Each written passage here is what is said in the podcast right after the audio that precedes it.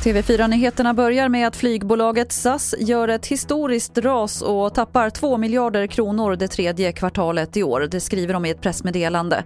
Det här är den största förlusten bolaget gjort under ett tredje kvartal någonsin. Så till Tyskland, för nu på morgonen har de infört nya resevarningar för Paris och södra Frankrike. Och förra veckan införde de varningar för resor bland annat till Bryssel och delar av Spanien. Jonas Källgren rapporterar från Berlin.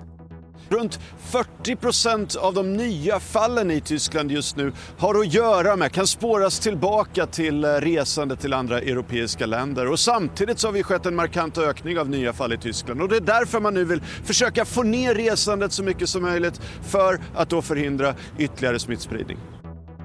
60 ton skräp per vecka. Ja, så mycket skräpar vi ner enligt stiftelsen Håll Sverige Rent. De har mätt nedskräpningen under en vecka i juni och det mesta av skräpet vi spred runt oss bestod av fimpar, snus och plastförpackningar. Och stiftelsens vd säger till SR att vi är skräpigare än vad vi tror.